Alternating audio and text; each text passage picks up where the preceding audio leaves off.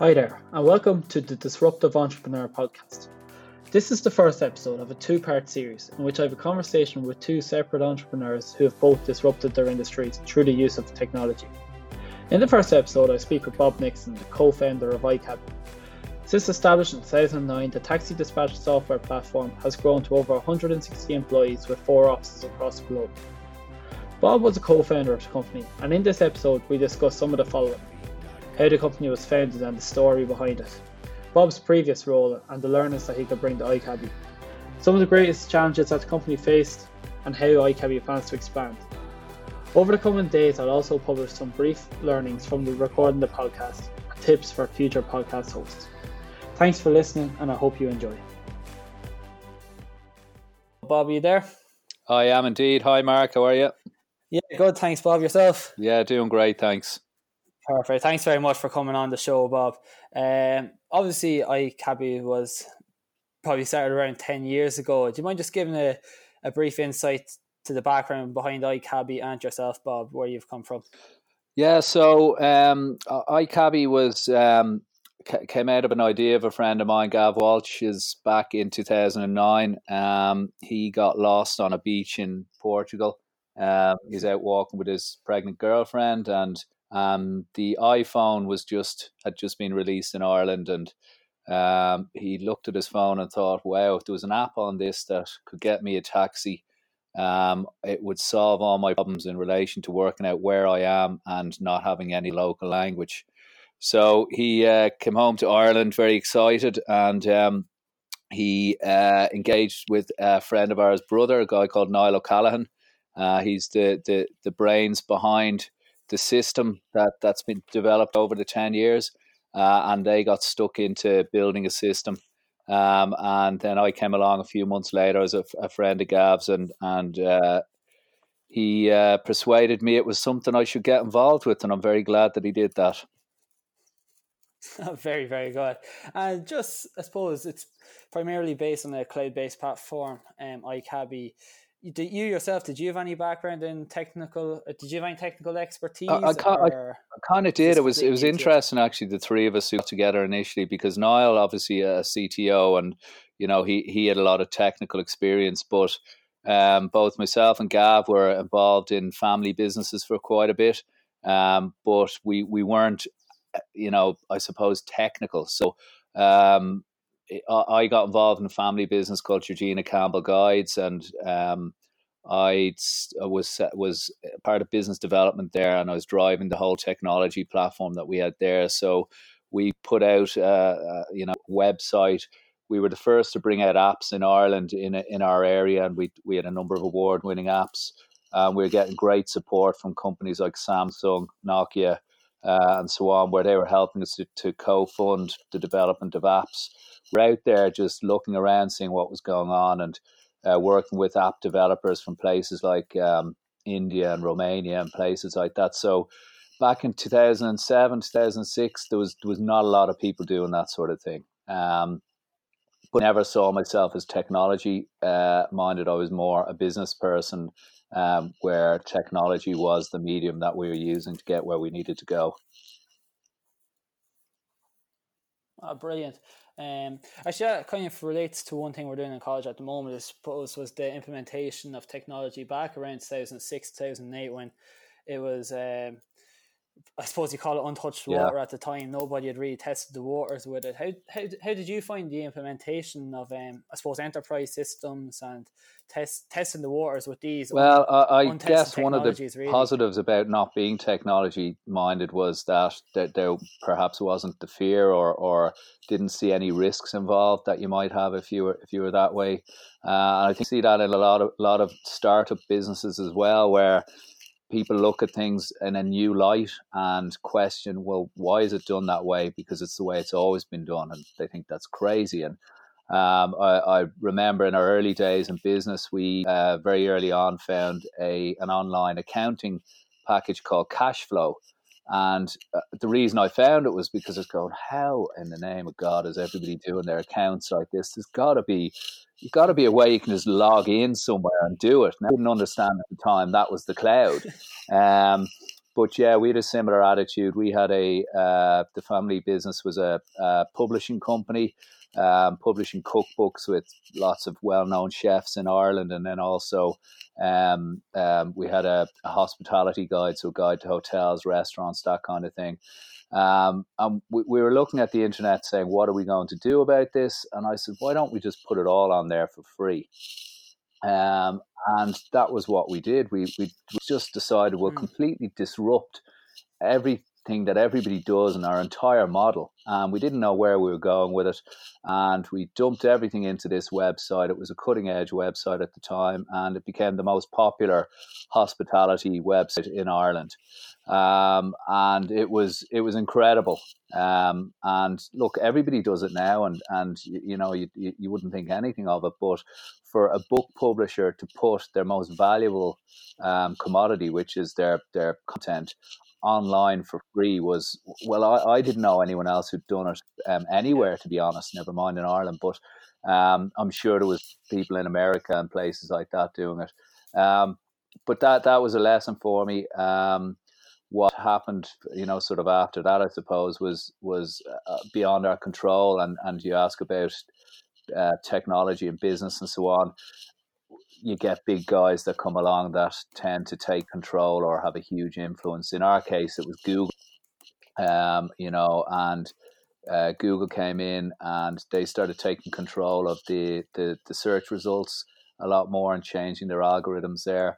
And they also then got involved. They went from being a search engine to, to actually providing content. So uh, that was a shock for us, you know. So if you go onto a, a restaurant page on Google now, that's a, Google have their own page, um, you know, with all the stuff on it, and it's become just the way the the way uh, the industry works. So I think anywhere where you're seeing a market start to get disrupted, big guys come in and and sort of uh, take control. Uh, did, with regards to, I suppose, a, a little bit of resilience around this, um, was there anything that you found that you could do to battle against Google, or was it kind of just a they were the big fish in the small pond with all of the money and um, that they could invest into this and just I suppose dominate straight away? Yeah, well, we actually we worked with Google early on, and we we we actually helped them, and we helped populate their databases and stuff like that. So we saw them as a partner. Um, but I guess uh, where perhaps I was a little naive um, was that um, you know, they had a bigger picture in play, and Ireland is a tiny part of that. We were a small business within that. Um, so p- perhaps mm. in hindsight, eh, you know, maybe we could have had a better monetization strategy in place for um, our data and for our technology. Um, so look, no hard fees to Google. They, they did their thing, uh, you know, but um, yeah, unfortunately, we didn't exactly come out winners at the end of it. Um, so yeah, it's it's it's a learning process. Um, very good. So I suppose I was going to move on to iCabbi and the the learnings of that. But I suppose just before that, um, with that other business, what were the main learnings that you could take into iCabbi then when you went on as a co-founder with Gavin?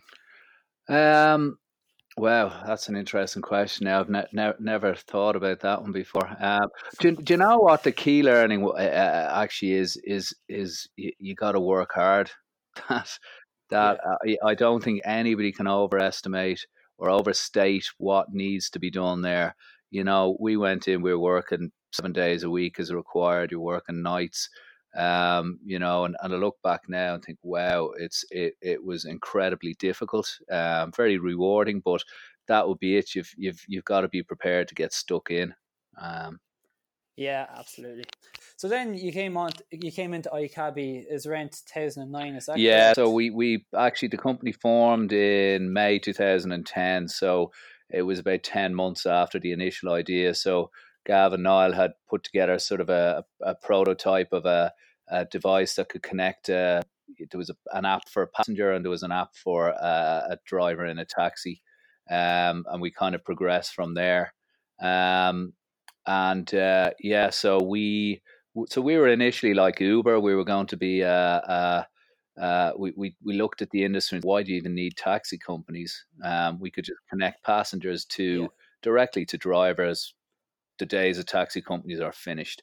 Um, we're again very naive. Um, but look, the guys in Uber tried and they've had what some people would say is is quite a lot of success, but where we were limited was the uh, technology infrastructure in Ireland wasn't appropriate for for where we were, so we were ahead at the time. Um, so, uh, for example, smartphones. I think fourteen percent of people had smartphones at the time. Um, so what we had to do was go out and actually source mobile phones with uh, in partnership with Carphone Warehouse and actually supply them to drivers ourselves. You know, that huge cost, and then oh, wow. half of them just walked away. Um, so very difficult, yeah, very difficult to control and so on. Um, whereas now you just you produce an app and you tell drivers to download it, and, and that's that's it, you know. Um, yeah, I, I suppose so. That that was one of the well, was one of the biggest challenges over the first, um, I suppose, first year or two. The first ten months before you actually founded the company, what did that involve? Was that building up the platform, building up the technology, or was it primarily based around getting, I suppose, getting the right resources to the to the drivers who are the main, I suppose, the main component? Yeah, well, I suppose there's there's no point forming a company until the idea is has legs. Um, you know that that that you can see where they're going to go somewhere perhaps. Um, so yeah, the first few months, um, Gav and Niall would have been planning out, and, and Niall hit development pretty hard. Um, and then after that, it was it was testing. Um, so there was quite a bit of driving around Hill and Dublin, trying to see what happened when connectivity went and stuff like that. Uh, and then um, where I came in, um, probably December 2009 or, or thereabouts, um, I was looking into how we could get support um, to drive business forward. So we're talking to uh, enterprise center centers, to Enterprise Ireland, to Dublin Business Innovation Centre, and we're just trying to see what funding was available out there, what supports, uh, you know, that kind of thing. Yeah, definitely. Um, I suppose it's been it's must have been an interesting journey over the last ten to twelve years. Um, so so paint, paint a picture of what it's what it's been like. What have you guys pivoted your strategy? Was there anything? I suppose strategies have changed what you originally planned to do and how it has um, yeah, pivoted. Yeah. So we we as I said we were originally like Uber. We were direct from uh, the taxi driver to the passenger. Um, that we found to be extremely challenging, and we realised quickly why taxi companies are out there. So taxi companies manage the supply and demand. You know they make sure a taxi gets to somebody who orders it. What was happening to us? We had an app called iCabbi. Somebody booked a taxi, uh, and you'd be looking on the map, and the taxi starts going in the opposite direction and Gav used to be on the phone calling them, and, and he'd say, where, where are you going? They go, Ah, oh, I just got a great job to the airport. Sorry, I can't do your iCabbi trip. You know, that wouldn't happen with a taxi company. Yeah. So we kind of set the, the, the, the ground. We did a lot of groundwork for mytaxi in some respects because we got we, we introduced the idea of a commission payment model to taxi drivers. So pay for every trip you get as opposed to paying us anything up front. We introduced the idea of getting trips in over a, a, mobile app, um, and uh, also that they could get work that was outside of a taxi company. Um, but what we realized is we didn't have the balance of supply and demand. So we'd go out and we'd do a marketing campaign, and you'd get loads of potential bookings or lots of interest, and your drivers might not be on at that time. And then you get all the drivers to log on. There's not enough trips, and they don't log on the, the next time. So what we did, we had a small taxi company in Cork who said, "Look, we'd like to do your trips for you down in Cork. Um, you know, could you build a little dispatch system for us as part of that?" And um, uh, so Niall did that for them, and uh, we saw that it was the place where iCabbi was working best, and we realised it's because there's a company here managing the trips. Um, and then we had uh, Gav managed to persuade another company up in Dublin to take a dispatch system, and there there we pivoted. Um, very soon after, we engaged with a big taxi company, and they said, "Look, you, you can't be everything to everyone. Um, if you're out there trying to win trips as a consumer-facing company, you're our competitor." and our competitor can't supply us with technology. So at that point, we had to make up our mind: is a taxi company going to be our customer? And we do dispatch, or are we going to try and, and be a a B2C business, which takes a huge amount of money.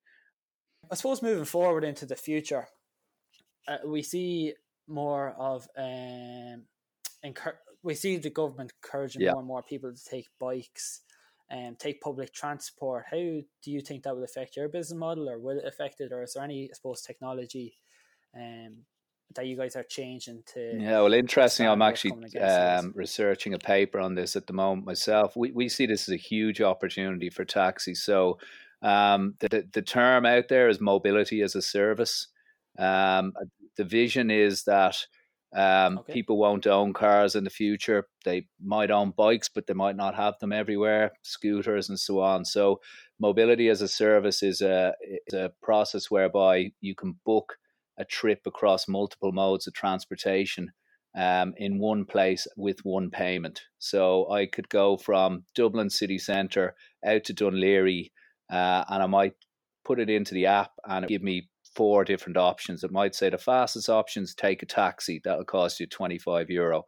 Um, the cheapest option is get a bike to there, a bus to there, a scooter to there, and then finish off with a train. Um, and then a couple of uh, variations in between. Um, and um, what's huge now around the world is this sort of first and last mile of transportation. So let's just say, as part of that solution, I end up at Dún Laoghaire Station. Um, and I need to get from Dún Laoghaire Station to my meeting, which might be a mile, a mile and a half away. Um, taxi is a very, very good um, solution to get you on that final bit of your trip. Now, in some cities and some, uh, you know, uh, situations, it'll be a scooter or a bike. Um, but um, if you think about big cities in, in the US and so on, where you end up at a rural station, um, there isn't going to be any uh, bikes or scooters and so on in that sort of situation, and, and taxi is the ideal one. So, yeah, uh, uh, uh mobility and transportation as a whole is, is changing so fast. Um, and um, yeah, we believe taxi can be a key part within that. I suppose just when I was doing my own research on iCabbi, and this is just to change conversation a little bit of a di- different direction. Um, I was keen to wonder, I was keen to ask about what do you think your greatest achievement has been at iCabbi so far? Um, I, I, have an, I have a good idea what it will be, but I just want to hear well, what you think. Uh, you know, I suppose there's so many different metrics you could use, but um, when I meet people I haven't seen in a long time, say, oh, we, we you know, we've we've 150 or so people employed in several countries across the world. That that blows their mind. Um, you know, we just went into Australia this year. We're in Finland. We're in the UK. We're in Ireland. We're in Canada, the US. That that really opens people's eyes. And then when I talk about the acquisitions that we're doing um, at the moment, we're we're actually probably a global leader in what we do um, in terms of technology. And with the acquisitions we're making, we'll, we'll have a huge spread around the world uh, and that's also a, a, a, fantastic thing to have. But eh, really, I think the biggest thing that we've done is we disrupted a market. So we came into a hardware focused industry uh, where costs were extremely high. Uh, we came in with a cloud based solution where drivers could use their own phones, uh, where we charge per driver per month. Um, and and we brought new tools and and and so on to to taxi companies We've transformed the businesses that we've gone into uh, I, I think that's probably the the biggest thing that we've done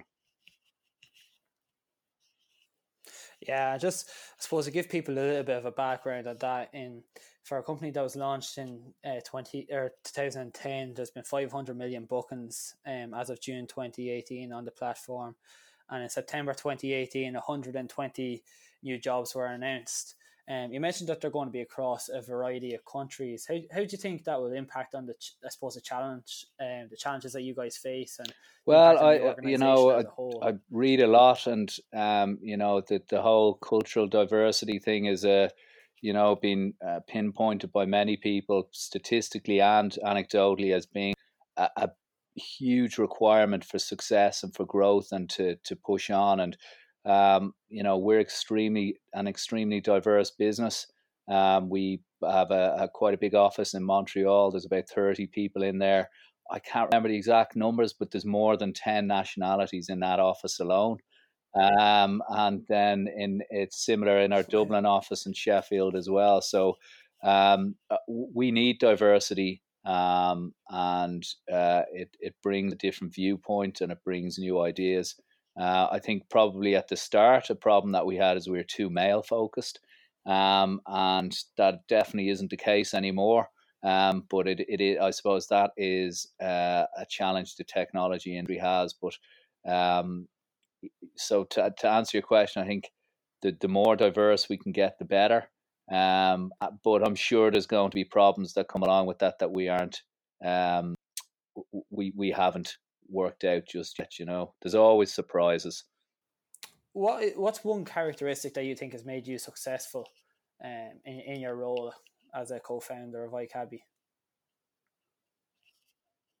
Um, I would say it's one that's probably the same for any person uh, involved early on in any business, and that's uh, uh, the term is mm. grit. You know, the, the the ability to keep going, um, and and not to give up. Uh, and you know, when, when you're in startup business, there's times you, you perhaps can't pay yourself or can't pay yourselves a full wage, and there might be times where people are questioning, is it worth it? Um, and uh, I think that's something Gav was always very good at, just keeping it going, keeping it going, and that it, grit and determination is is is a key yeah, thing. Absolutely, um, very very good. Uh, just finally, there are just a few quick fire questions that I'd like to get across. Yeah. So, and these are just randomly off the top of my head that I thought the listeners might be interested yeah, yeah. in. So, is there any books that you've read? Um, you mentioned you like reading any books in particular or any authors? Yeah, well, there's there's sort of a few different areas that I um really lo- I love reading about business and people building their businesses. Um, and I just finished a book by Carly Fiorina about building HP. It's an amazing story.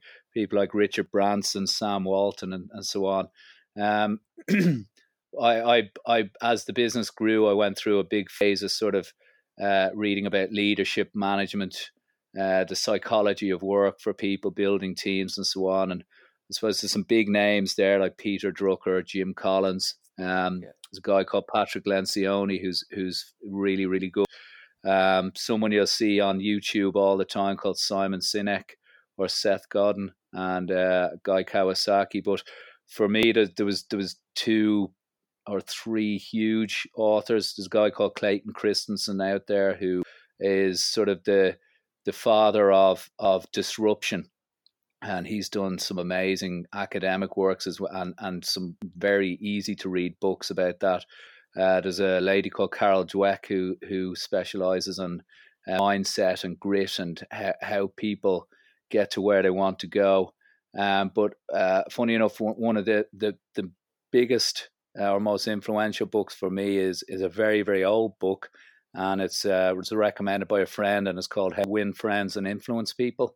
Uh, it's by a guy called Dale Carnegie, and. I, I, just couldn't believe I hadn't read that book before. And it's from it must be hundred years old now, and everything in it is as relevant today as it is now, and pretty much. You know, be nice to people and and helpful, and you know you you'll you'll get what you should get back in return. And uh, I think that's a huge learning for everyone.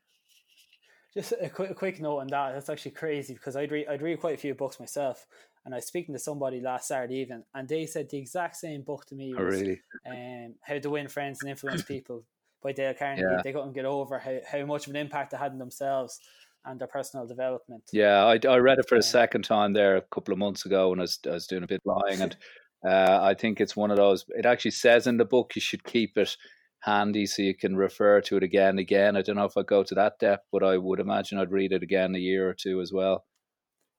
Yeah, absolutely brilliant. Um, I better get working on that one. Uh, your your daily routine. So, like, I suppose your your lifestyle. What do you what time do you wake up at? What time do you go to bed? Are you an early riser? Yeah, I'm I'm, I'm an early bird. So, um, uh, I'd kind of get up between five and six, and um, I'd clear off emails, take the dog for a walk, go to the gym, and then get get stuck into a day's work. Um, and a lot of the work that I've done has been in relation to North America. So my day kind of stretches out, or, or typically would have stretched out into into the later evening. Yeah, absolutely. Um, and then when you wake up in the morning, do you partake in any sort of meditation practice or mindfulness? My, my well, well, no, I, I, I'll be honest with you. Go out walk. I go out walk with my dog. Um, down by the coast or over golf course. Um, you know, do forty five minutes, fast pace. There's nobody around. It's it's dark at this time of year, and to me, that is yeah. actual probably the roots of mindfulness or meditation because you're just with yourself, your own thoughts, and you're clearing your head out. So, um, so I, I've tried some of the apps, you know, in terms of mindfulness on planes and stuff like that. But um, yeah, for me, it's if if you can clear your head and uh, then you can do it yourself, you know. Yeah, no, that, that's something we've been trying um, the last three weeks in college, and I, I, I just don't think it works for me, but it's something I was just curious about. The final one, the final question I thought of today when I was studying, um, I was just wondering, do you listen to music when you're working, or do you is, do you like to li- listen to a certain type of music on repeat, or a certain song on repeat, or is that just I, I personally, I would typically like to have quietness, uh, and I, I work from home quite a lot if I if I need to think, but um, there are certain tasks that I would do that I'd I'd put music on. Look, I just put on Spotify and have a have a favorite sort of uh, list of music that would, would go around, you know, um, on random. Yeah, that that type of work would that be yeah. monotonous work or would yeah, be, sort of monotonous stuff. I don't work? don't have it so much now, but look, as you're building a business, you're you're you you wear many hats and you get involved in lots of different roles. And for example, if I was doing some our invoicing used to be manual back in the day, and I'd, I'd listen to music for that, or um, any sort of bank reconciliations, yeah, legal yeah. stuff, and so on. Um, but yeah, it's it's different now, you know. Yeah. Cool, absolutely. Uh, Bob, listen, that, that really concludes everything for today. I just want to say thanks very much again for jumping on to this podcast. And best of luck like Cabby in the future. I'm sure we'll see loads of more articles about them on LinkedIn and in the paper. So yeah. best wishes to you anyway, Bob. All right, listen, thanks very much, Mark. Appreciate you speaking with me. Perfect. Thanks, Bob. Bye bye.